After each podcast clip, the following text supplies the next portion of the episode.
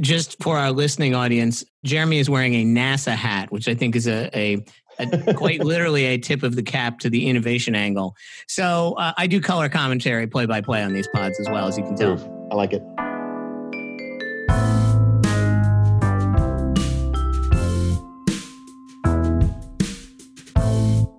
Hi, everybody, and welcome to the Human Element. This is Carat's podcast on modern marketing. I know I always say I'm excited, but I am like extra special excited today. I am joined by Christi Olson, who has a title of all time. This is a good one Head of Evangelism for Search and Advertising at Microsoft. We're going to get into that in a second. And Jeremy Hull, SVP of Innovation at iProspect, one of our sister agencies here within Dentsu. Thank you both for joining me. Thanks for having us. Yeah, thank you. So, Christy, let's talk title a second. did they give this to you or did you help create this? I helped with this one. Uh, it's better than the standard Microsoft titles, which is something like Senior Corporate Communications Manager and Marketing Strategy. So I gotcha. Well, that's a good one. I love it. I love it. Before we dive into the report that you guys have just jointly published, which is the reason I'm, I'm having you here, and thanks for joining me, I'm always interested in people's stories. So if you could kind of briefly just tell me a little bit about your roles, that would be fantastic. As you said, I'm the head of evangelism for search at Microsoft. It pretty much means that I am in the weeds and the nitty gritty for all things related to search, both organic and paid. So I work in conjunction with Microsoft advertising, understanding tools, platforms, how marketers should be using various aspects of search to get in front of customers and consumers and to really engage with their audiences. And on the organic side of the house, I work with our Webmaster Tools team to help them understand what is needed within the SEO community, what are the challenges SEOs face, and how do we build better tool sets in order to help them understand how we are indexing and discovering content across the web. So I've been both an SEM and an SEO, which is pretty rare. You don't hear a lot of the intermixing mm-hmm. of those two, but I, I'm one of those I'm one of those weird individuals who decided to branch off and do a little bit of both. So Jeremy, give me a little a little bit on your role.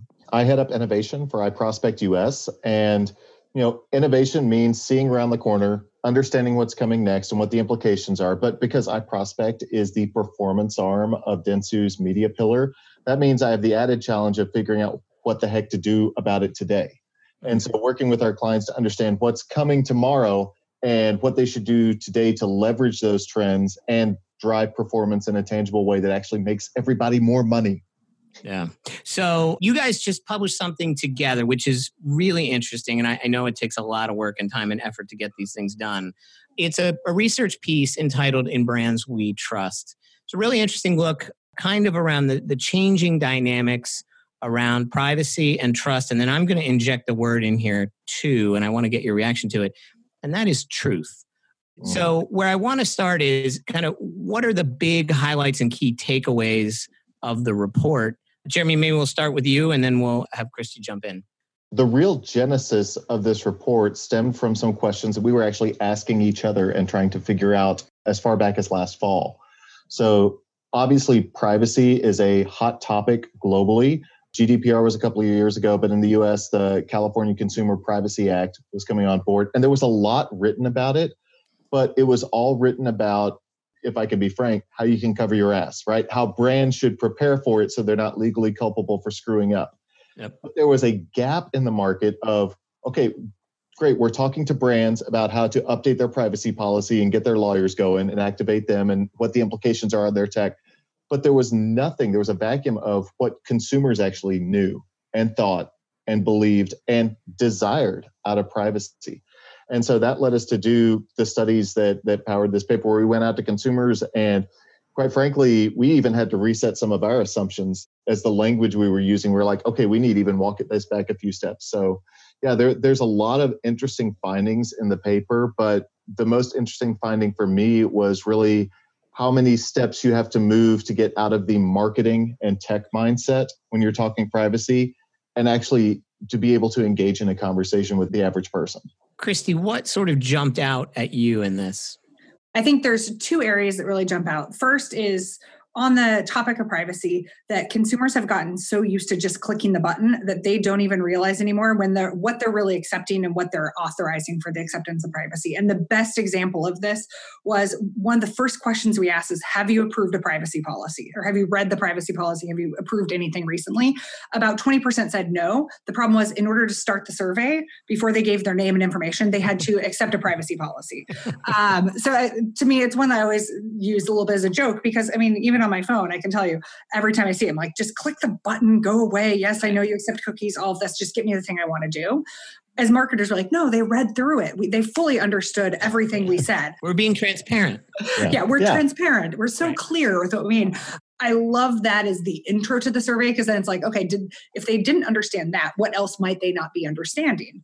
From the marketer standpoint, my biggest takeaway is the huge gap in the expectation of marketers and the expectations of consumers around personalization. So, as marketers, we say, like, we give them all these absolutely amazing things. And we can talk about all the different layers of personalization, but when you get into the weeds of it, consumers aren't really understanding. They don't really get that personalization because either A, we're not being transparent about what we're giving them based on the data we're collecting, we're not consistent with the experiences we're giving, or they just have no clue what a personalized experience versus a non personalized experience would be. It goes back to Jeremy and the marketers and tech point of view mm-hmm. versus individuals who are not in the nitty gritty of this every day. Christi, I'll, I'll, I'll take that a step further and say, you know, as marketers, we talk a lot about the value exchange the problem with the concept of the value exchange, I'm not saying it's not valuable, but it was made up after the fact. It's a justification. So we're going to collect data in order to market more efficiently. And in order to justify that, we say, hey, this is the exchange consumers are giving us to this to get this back. The problem is no one ever has that conversation with the consumer. And so what you're left with is there's a lot of assumptions being made by marketers. And that's what one, one of the things this paper really highlights. I've got a question pulled up, one of the things where we asked, do you believe the benefits you receive are greater than the value of your data when you share it with a brand? Mm-hmm. And so 15% were like, yeah, I get more value. 37% said, oh, it's fair. And then 48% said, no, not at all. I'm not getting what my data is worth. Yep. And then we're starting with this assumption as marketers that we built this value exchange system and we've named it and you know consumers see the value in it and whatnot when in reality we just built it stood it up hid it behind a confusing privacy policy and then go merrily on our way yeah. And Jeremy, even on that side, I love the question that we proceed with that, which is how well do you understand how different types of companies are using your personal data after you've done it. So we went by vertical and or mm. industry and asked them on average, it was about 70% of consumers said they have absolutely no understanding of how their data gets used. And which uh, to me, I think the surprising aspect of that question is we specifically asked about grocery stores because I feel like that would be an area people should understand when you sign up for that loyalty and rewards account that you get the discounts, you get the coupons, you get all that. I thought that would be like a putting home run.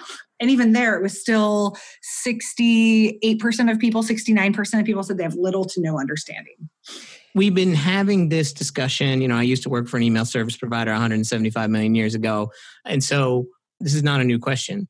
Why are we still continuing to struggle with this concept of the value exchange? And why aren't marketers doing anything better to make that understanding greater and to make consumers feel like it's more valuable? So I have a theory around that that takes what we were talking about with the privacy agreement and extrapolates it into a message in market. And that's that brands don't want to paint themselves into a corner by planning and locking themselves into what they're going to do for the next year or the foreseeable future now.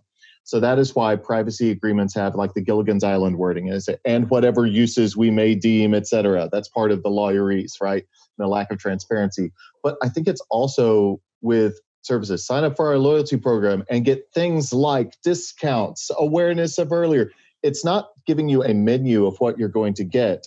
It's giving you things that we may decide to give you if you give us your data because brands want to be able to pivot, right? If everybody uses the discount and all of a sudden you're upside down, more people redeem, redeem the coupon than you planned on, you want to be able to change course. But leaving that option takes away the transparency and the clarity with what you can explain the benefit to consumers. Yeah.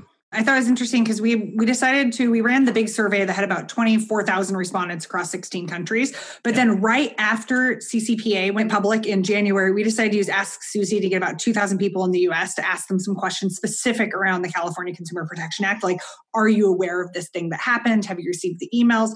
And within there we asked consumers like do you believe you should have the exact same experience if you choose not to share your data as somebody who chooses to share your data? And on average, it was something like 80% said yes. We think the experiences should be the same. And it goes back to the lack of understanding at the consumer level of how data gets used to mm-hmm. either create personalized experience, et cetera. It was really interesting reading all the handwritten comments because that's where you started to see the technophiles versus my parents. Sorry, mom and dad. Because there's people like, we believe in equal rights. Why would we not get the same thing? And then you see the comments of like, of course it wouldn't be the same experience. If I'm giving you my location data, you'll give me information about where I'm at versus et cetera. So it goes back to even at the marketer's level, we have this assumption that people understand a subset, the technophiles, do understand how we use and how data can be used, but the vast majority of consumers just aren't there yet. And we haven't taken them along that journey. We haven't educated them. I'm going to pull out a specific quote from there, Christi. It's one of my favorites here. And again, this is the pull quote where we ask people to input, you know, free form. Yep. I don't think my data should be used as a bargaining chip for accessing information on a website. Doesn't seem very fair to me. So they're seeing providing data as a barrier to getting something they don't understand that that data can be used to change the experience. They just treat think of it as a binary: are you in the door or is the door locked? Right. Liberate my data. I think a lot of times as marketers, we tell ourselves that we are intimately connected with insight and that we have a real ability to understand the human condition and human understanding and how people work and how they operate, what makes them tick. These are phrases we use constantly when we talk mm-hmm. to clients and we talk to each other. And yet, when you sit here and you look at this situation, it does not scream that that is the truth. What needs to change about how marketers view themselves and how they do their work to be better? There's a saying that I've heard several people use, so I don't know who I'm stealing it from, but it goes, We are drowning in data, but starved for insights. Mm-hmm. This is a little bit of a crusade that I'm on. There's an assumption that if you collect enough data, either your data or third party data and you just throw it all together, you're going to learn something. Yep. The holy grail theory of marketing. Yep. Exactly. I don't believe that that's very valid. And I don't believe that those conclusions can hold weight. That's not to say that data is not valuable, but I think the best insights come from running a test, coming up with a hypothesis, going out and researching it, building data around it, accruing data, running tests, and then drawing conclusions from that versus just going out and grabbing a bunch of data and making assumptions. Yep. So anytime that you're drawing conclusions based on data that you've gathered or data that was not specifically targeted for this purpose, you're going to potentially wind up with erroneous results. Christi, how can we get better as marketers? Like what how do we need to change the function? As marketers, we need to go back to understand what is our mission, what are our values, and then understand who are our target customers, who are our consumers, what are their values. So going back to the idea of if we're offering something, we're exchange the value exchange. We need to understand what the consumers value and reflect that in what we do then. Reflect that in our personalization, the consumer experience, making those experiences that meet not only our needs, and maybe our needs aren't what we put first. Maybe that's where we go back at the marketer is the yeah. customers first. I mean i've i laugh when i hear everybody's like we're a customer first organization. I'm like really? Are you? Even internally we question this on a regular basis of is this thing we're doing based on what we understand of our customer or is it based on what we understand of ourselves. And so it's going back and saying, you want to be purposeful with what you are doing. And the purpose isn't just your purpose, it's adding the purpose behind the customer's intention, the customer's engagement, what the customer expects. At Microsoft Advertising, we're just going through and launching a marketing campaign called Marketing with Purpose. And that is going back to putting the customer at the center of everything you do, understand their intentions, their needs, their desires, and making sure that you are meeting that. And so we've actually been doing a ton of research. What Jeremy and I did was only a part of the overall research into tying into here to understand how do you do more inclusive marketing? How do you take mm-hmm. inclusivity in terms of the wording you use, the audiences you target? How do you make sure that you're not excluding people just based on what you're doing? So I think marketers really need to go back to almost the basics of marketing and make sure that you are being inclusive, that you understand the customer and the customer values. It's not just your opinion on the customer. That way, you can be much more purposeful with what you're doing and how you're going after your marketing. I saw, if I may use this opportunity to toot iProspect and Microsoft's you know mutual partnership. I just saw go live yesterday. Endorsement part of the podcast, yeah. dude. But but it's it's awesome because it is something that both companies truly believe in, and so it's fun to partner with this. MJ DePalma, who is the head of multicultural, multicultural marketing, marketing put a blog post live yesterday that draws from iProspect's Future Focus 2020 inclusivity research that we did, yep. and she digs into the concept of de-averaging. So not building experiences, and this isn't just advertising, this is, you know, across brands, not building experiences for your average customer because then it's built for no one. Sure.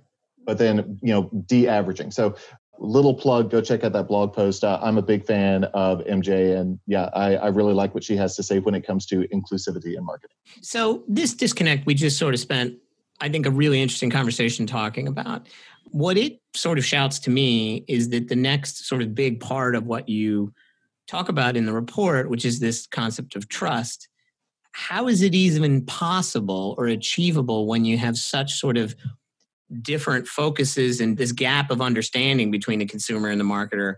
How do we even get brands to trust when a sizable gulf exists? So, right now, I feel like trust with a brand like the only change in trust for consumers with a brand is when something bad happens and trust is decreased. I feel like there's not a roadmap right now for brands to build consumer trust. You can build brand empathy, you can build admiration, but you know, trust is there until it's given a reason not to be. And what I firmly believe, especially after digging into this data, is the opportunity for brands to build trust with consumers is around education. Because obviously consumers are not getting educated about their privacy from the governmental entities that are putting policy in place and that's that's fine. That's not necessarily their job. They're not going to get educated around privacy or they may not trust that education coming from you know monolithic corporations like facebook or google they need to have policies but they can't necessarily take the lead so there's a big opportunity for brands to be more transparent in their privacy policies, but also to just educate consumers on their rights, their privacy rights as a consumer. It's something that I know will make some brands a little bit nervous, but I think that's the opportunity to turn consumer trust into an additive thing instead of a potential landmine that you're walking yeah. into.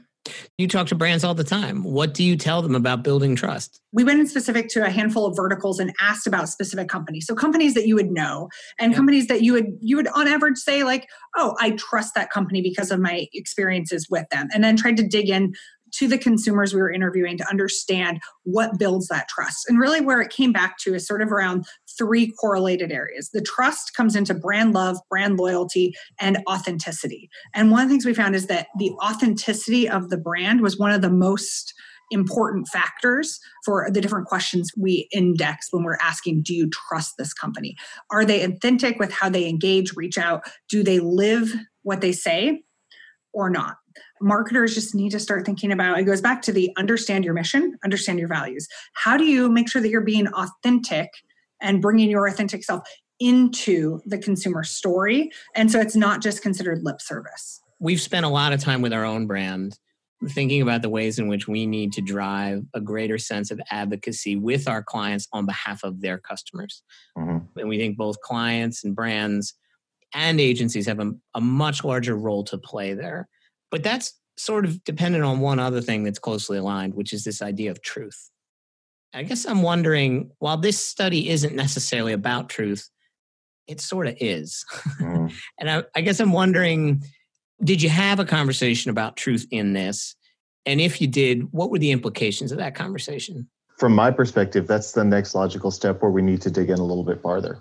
For a brand to be truthful, they're taking a risk, which is weird truth should be like the default. But in this modern world, I think for a brand to be that authentic and truthful, it's a risk that pays off. It stands out. Sure.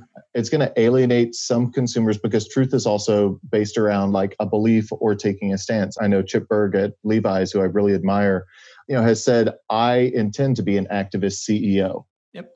And so he is very clear in his feelings on gun control and on, you know, getting more people out and voting. And it's not just lip service. It's a proactive thing. I know that that probably cost them some customers, but there's authenticity and truth to that. I think in similar vein, uh, the, the one I always come back to with this is Nike. When Nike did the campaign centered around Colin Kaepernick. And because that is very divisive, people either agreed with him kneeling or they disagreed with it. And so by Nike choosing that as the as the moment of the campaign, you saw a lot of really upfront negative reactions to Nike using that. But then you saw a lot of positive outcomes in terms of consumers just reflecting upon that campaign and then mm-hmm. saying you had a bunch of people saying i'm not going to purchase nike and then all of a sudden you saw nike shares go up and you saw the, the shoes were going off the shelves so i think that's when you come back to the truth and authenticity and you're not afraid to be your authentic self and take the stand it could go either way but at least for the example of nike hindsight, it was very positive for them to yeah. take that stand. And by the way, I love the work here. I, I, think it's super exciting, and I'm really glad that you both joined me. I guess one of the challenges of it for you must have been that you completed it, you got it all assembled, you wrote it, you put it mm-hmm. together, and you're now shooting it off into the atmosphere of Earth B where nothing about Earth A seems true anymore. And so I'm wondering, A, what has that experience been like? And then how do you think the context of the pandemic has changed what you've found? Overall, even more so than previously, consumers are engaging digitally. And so the conversation of data, privacy, and trust is yep. even more important today than it was prior to the pandemic. Totally agree. Do we think that the, the survey responsive would have really swapped?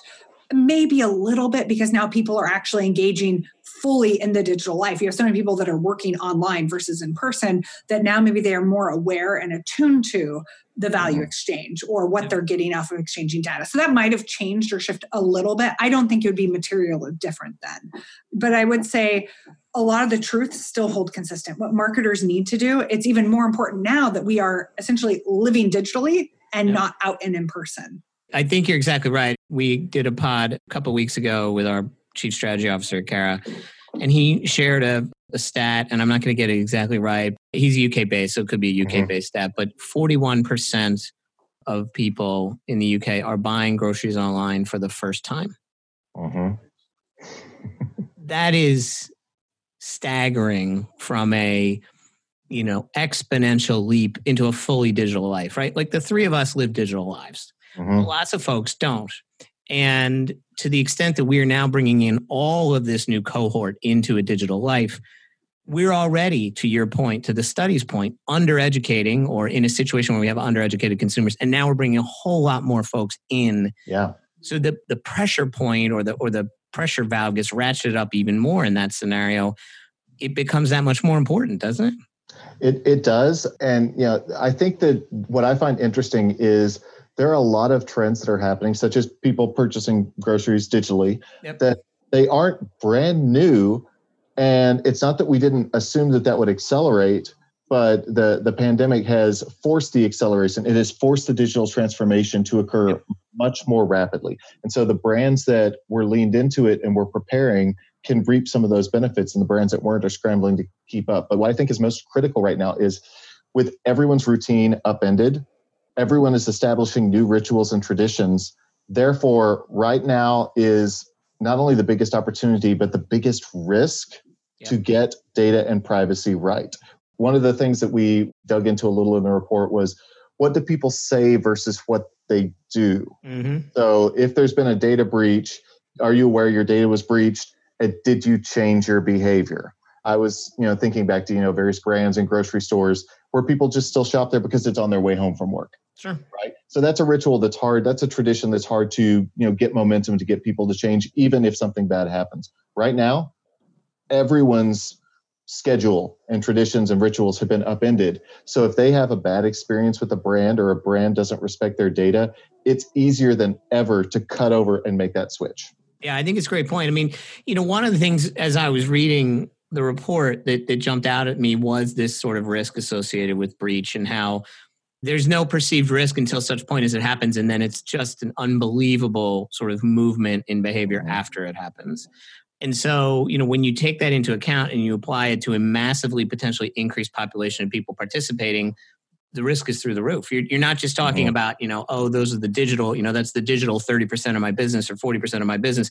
You're talking about the entire business. Yeah. That's a huge kind of shift in risk management.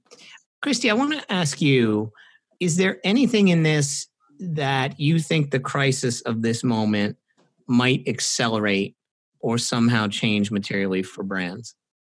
I, think the biggest change what Jeremy hit on is digital transformation. You have the brands that were already going down that path to understand how to engage digitally with consumers and customers and how do they set that up in such a manner to collect the information they need, use the information to deliver experience. They had thought through this. They have, I'm assuming, maybe this because I have my marketer hat on, I know how I do planning. I'm assuming they have a very concise roadmap of what they need in order to deliver on a set experience versus I know business owners, even in my small, tiny community, that were like, oh crap, now I've got to do an entire remote.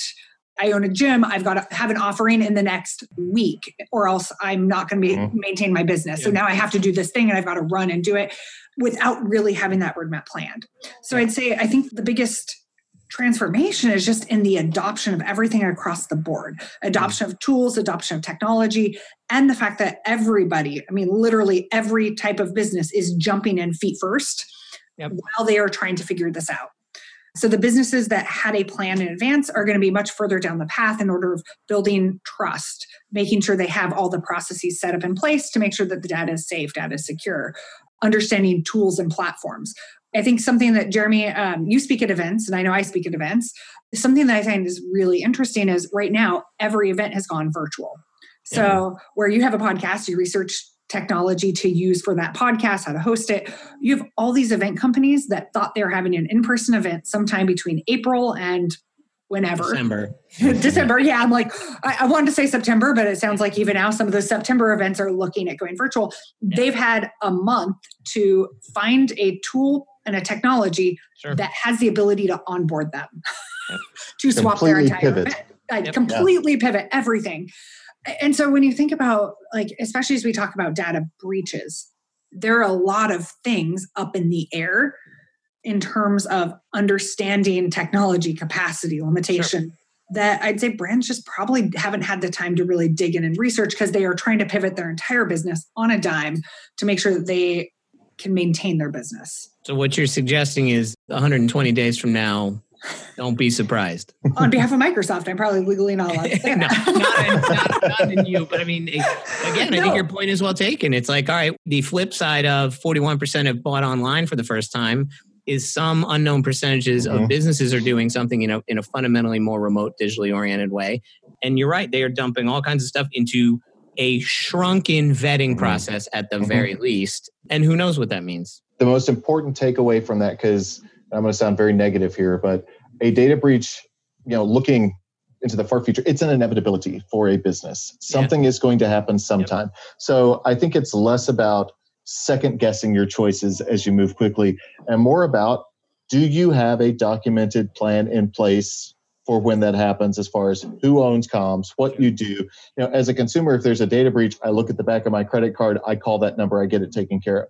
For you, brand, if the data you are have on behalf of consumers is breached, do you have that you know piece of paper you can flip over and get everyone on the same page? That's the most important thing to build. Yep. And that's really what we hit on in the paper when we talked about data breaches is what is your comms plan? As a marketer, you need to have that plan in place. Before a breach happens, you need to start having everything documented out. And that's where I think we have a total of 10 steps you did before the breach, mm-hmm. during the breach, yep. after the breach. Because right there, that is your opportunity for consumer loyalty and maintaining the trust what we found was 85% of consumers said that their relationships changed following a data breach, and 65% said they stopped doing business with the company. Yeah. So you don't want to be part of that 65%. So by having your communication plan in advance, understanding how do you speak to the consumer, sure. run the ability to not be part of that 65%.